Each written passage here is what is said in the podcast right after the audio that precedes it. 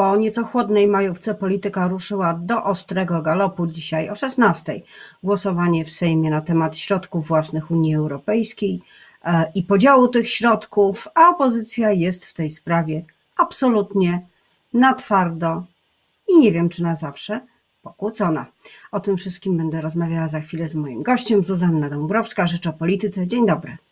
Moim gościem jest senator Marek Borowski, Koalicja Obywatelska. Dzień dobry. Dzień dobry.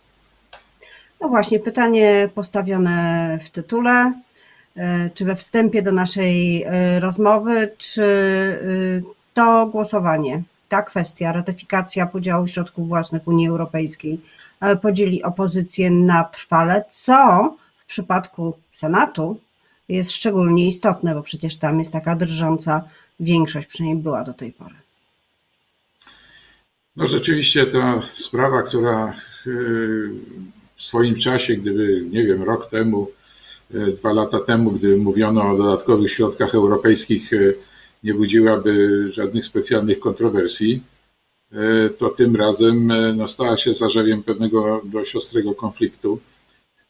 Dlaczego? No, dlatego, że PiS dysponował już pewnymi środkami, może nie europejskimi akurat, własnymi, które rekomendował jako wielkie inwestycje e, dla samorządów.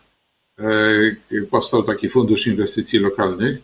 No i ten fundusz inwestycji lokalnych był dzielony, jak to się mówi, po uważaniu, a to uważanie polegało na tym, że 80% tych środków trafiło do gmin, które były zarządzane przez włodarzy pisowskich. E, I to spowodowało no, wielką nieufność e, w opozycji, że w momencie, kiedy pojawią się następne środki, a w tym wypadku no, znacznie większe środki europejskie, e, to ten podział będzie przebiegał dokładnie w taki sam sposób. To znaczy, po pierwsze, jeśli chodzi o gminy, to, to właśnie według partyjnej przynależności, a jeśli chodzi o mm, pewne inwestycje centralne, E, to na przykład będą zasilane spółki Skarbu Państwa, e, które e, no, będą je wydawały różnie, bo Orlen na przykład część pieniędzy wydał na zakup Polska Press. I to spowodowało no, duży opór przed tym, żeby tak bezrefleksyjnie popierać ten, może nie popierać, ale tak przystąpić do głosowania, no po prostu z biegu. E, I stąd pojawiły się te różne koncepcje. Lewica wybrała wariant, e, ustalimy z rządem, e, co rząd będzie robił, po to, żeby uniknąć tych niebezpieczeństw. No tak, ale panie senatorze, panie senatorze, przecież Senat wcześniej zaprojektował mechanizm, który miałby kontrolować wydatkowanie tych środków, zostało to zapisane w projekcie ustawy dość dokładnie e, i jak rozumiem, przynajmniej tak mówi Lewica, skoro on utknął w Sejmie, przesłany do Sejmu, to trzeba było zaprojektować nowy mechanizm, inny, żeby ktokolwiek te środki kontrolował właśnie w, tej sam, w tym samym toku myślenia jakby o, o kontrolowaniu rządu. Tak właśnie uważam, że Lewica jak powiedziałem, ustaliła z rządem, e, można powiedzieć, przyjęła jakieś zobowiązania rządu e, do tego, że będzie postępował e, uczciwie i niemarnotrawnie. I to zobowiązanie niestety jest blankietowe. Blankietowe to znaczy w Krajowym Planie Odbudowy jest zapisany tak zwany komitet monitorujący, bo to jest kluczowa sprawa. Te, te, te inne kwestie, które lewica tam uzgodniła, typu 75 tysięcy mieszkań na wynajem, nie wiem, czy to się w ogóle utrzyma w tym planie, dlatego że e, wśród celów europejskich e, wytycznych nie ma czegoś takiego, jak po prostu budowa mieszkań na wynajem. To trzeba robić z własnych środków, a nie z tych środków europejskich. No ale mniejsza z tym. Czy, czy powiedzmy sobie 30% dla samorządów, w sytuacji, kiedy samorządy domagały się trochę większego udziału i trochę inaczej dzielonych tych pieniędzy. No ale kluczową sprawą było, był właśnie nadzór. kto to będzie kontrolował, jakie będzie miał uprawnienia i tak dalej.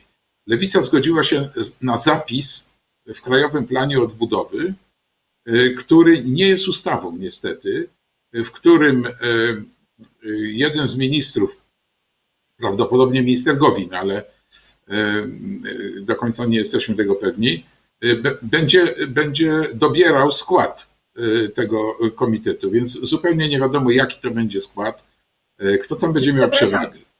Lewica twierdzi, że mechanizm ten jest wynegocjowany w taki sposób, że co prawda minister wręcza powołania, ale poszczególne organizacje samorządowe, pozarządowe, związki zawodowe wybierają swoich przedstawicieli, którzy mieliby tam zasiadać. Czy jeżeli ten zgoda, mechanizm zgoda, ale poza Dobrze, ale poza tym y, poza tym minister kieruje tam własnych różnych przedstawicieli. Ilu ich będzie. W związku z tym, jaki będzie skład tego komitetu, na ile on będzie miał jakieś daleko idące uprawnienia, te, które są zapisane, są bardzo ogólnie zapisane. No, mówiąc krótko, takie rzeczy załatwia się ustawą. To nie tego rodzaju zapisy.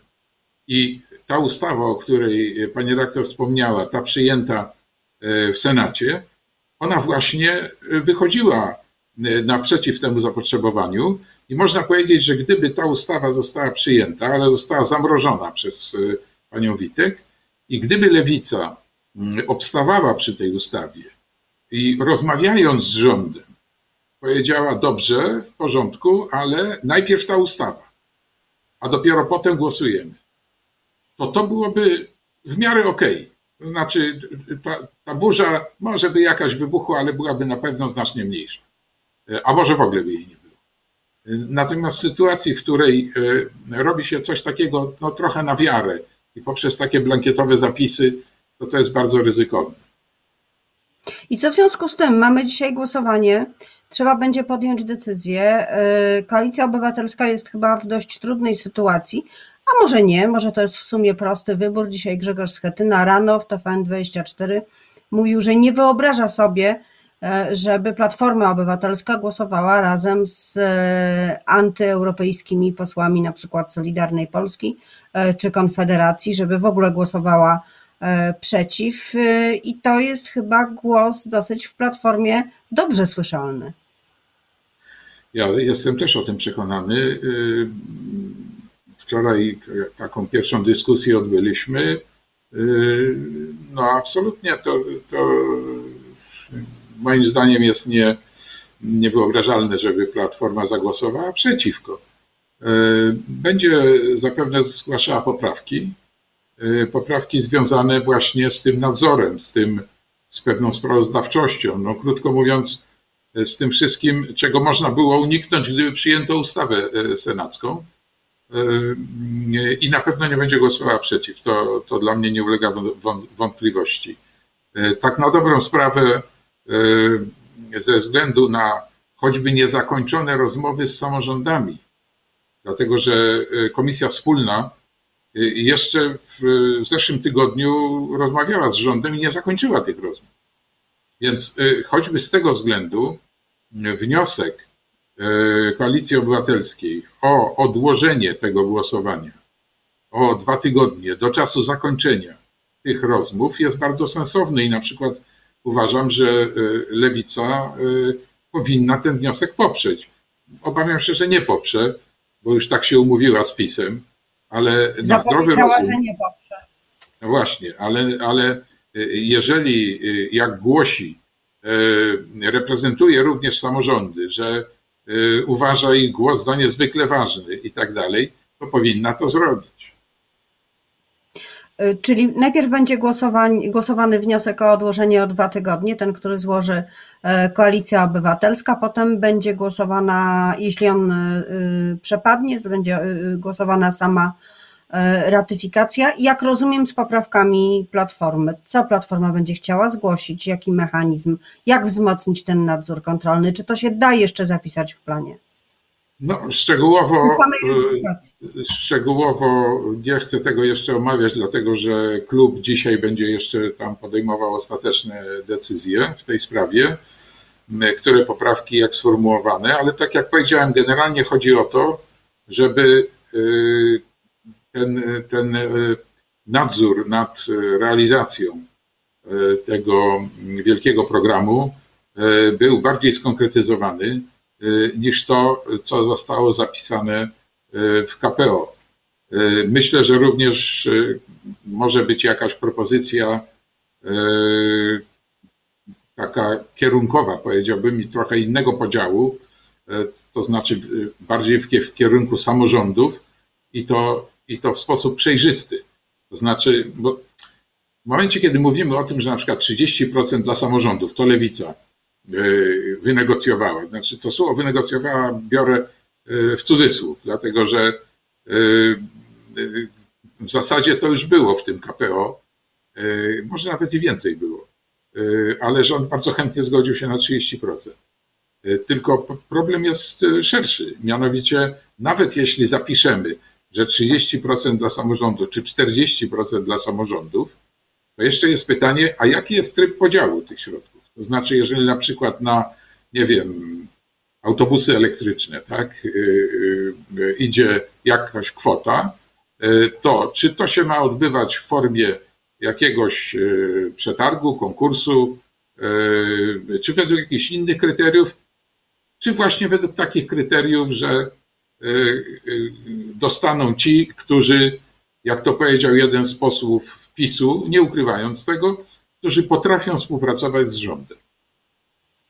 No i chyba ważne jest to, czy jest to pożyczka, czy jest to dotacja, chyba najważniejsze, bo jeżeli jest to pożyczka, to de facto samorządy, nawet jeżeli dostaną dostęp do środków na takie inwestycje, to po prostu będą je same finansować, spłacając potem kredyt. Oczywiście sprawa pożyczki ma znaczenie, z tym, że tutaj parę rzeczy powinno być wyjaśnione i tutaj rząd powinien to wyjaśnić. Być może, y, być może to się dzisiaj stanie, a może nie, nie wiem. Mianowicie E, te pieniądze tak zwane pożyczkowe, to rząd zaciąga w Unii Europejskiej, a Unia Europejska zaciąga na rynku.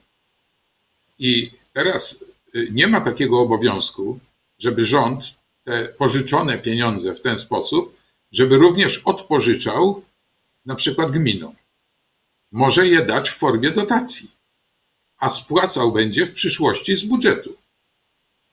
E, trzeba pamiętać, że. Samorządowcy, w tym prezydenci miast, nie mieli racji, mówiąc o tym, że e, będą skazani na samofinansowanie tych inwestycji. Oni nie, wie, nie, oni nie wiedzą. Po prostu oni nie wiedzą. Rząd w tej sprawie nic nie powiedział. I, to, I ryzyko polegające na tym, że to będzie, że pożyczone pieniądze będą znowu odpożyczane, oczywiście istnieje. I to wymagałoby z kolei zmian prawnych, ponieważ jak wiadomo istnieje ograniczenie dla samorządów, jeśli chodzi o wielkość zaciągniętych pożyczek, długów. E, spłata tego jest rozłożona na bardzo wiele lat. Do 59 roku chyba, to jest 40 prawie lat. W związku z tym roczne spłaty są niewielkie. Budżet by to udźwignął. Nie ma najmniejszego problemu. I y, y, moim zdaniem y, rozwiązaniem takim fair wobec samorządów, które ostatnio zostały bardzo mocno przetrącone finansowo, rozwiązaniem fair byłoby pożyczenie tych pieniędzy przez rząd, ale przekazywanie ich w formie dotacji samorządom, a spłata z budżetu w ciągu 40 lat. To, to nie są kwoty nie do udźwignięcia. Jak ale, rozumiem... czy tak, ale czy tak będzie, nie wiadomo, bo może się okazać, że rząd będzie tutaj też manewrował. Na przykład spółki Skarbu Państwa dostaną dotacje, a samorządy będą płacić pożyczki.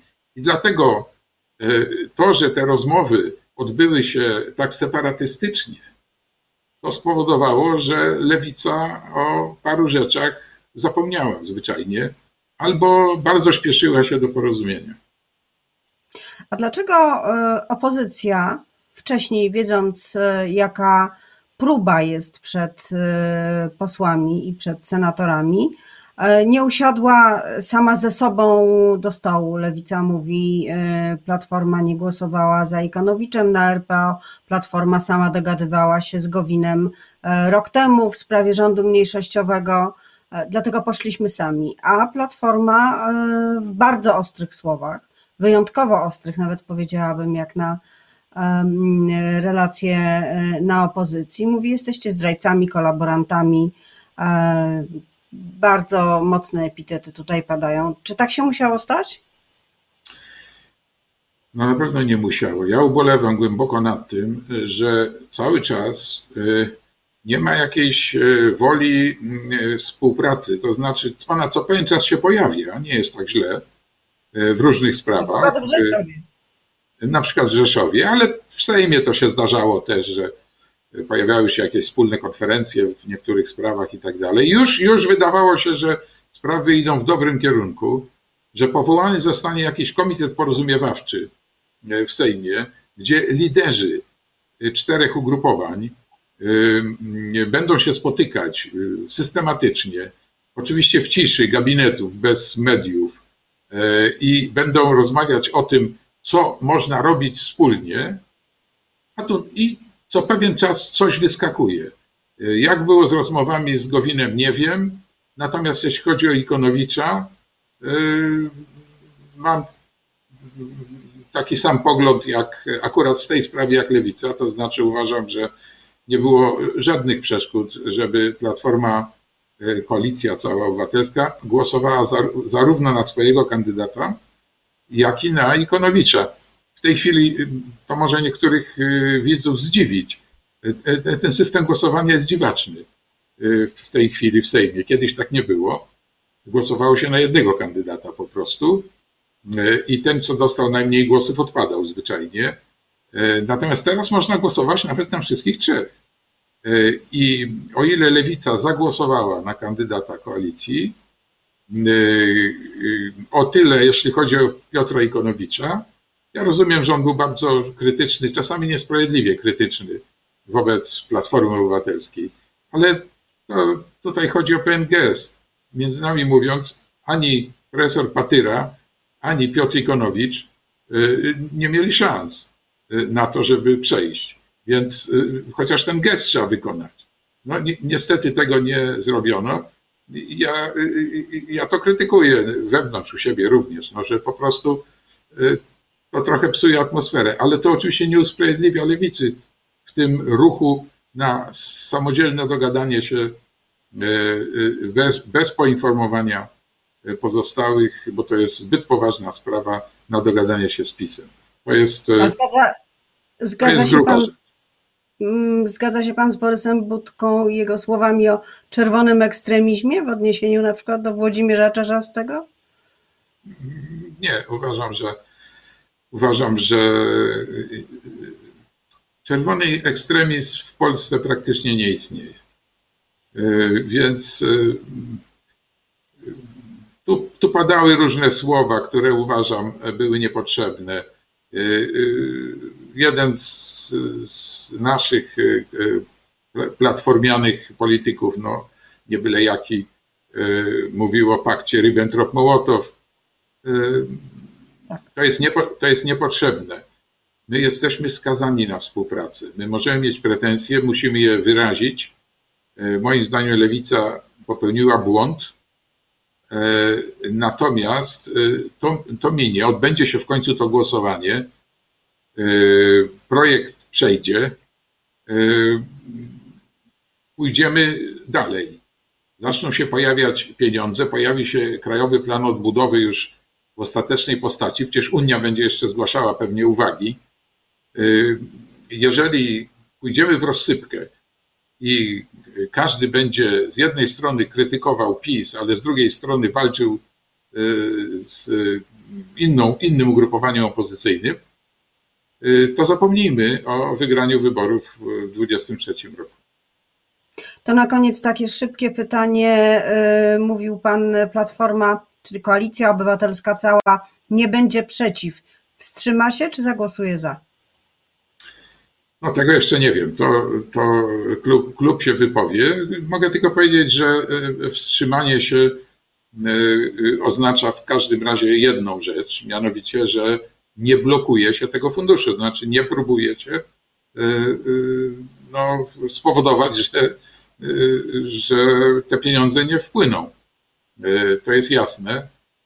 Być może będzie to jakaś, jeżeli tak, to byłaby to formuła, która by mówiła, mamy zastrzeżenia nie do Europy, nie do tego funduszu, tylko do całego procesu, który doprowadził do głosowania y, ze strony PiSu, czyli do niepewności, do ryzyka, y, do tego, że pieniądze mogą być nieuczciwie rozdysponowane, ale chcę powiedzieć jeszcze jedną rzecz, że mogą być również nieefektywnie rozdysponowywane i nie wiadomo, czy ten komitet monitorujący, który jeszcze do końca nie wiadomo, jak będzie powstawał, czy on będzie miał odpowiednie uprawnienia, żeby temu przeciwdziałać.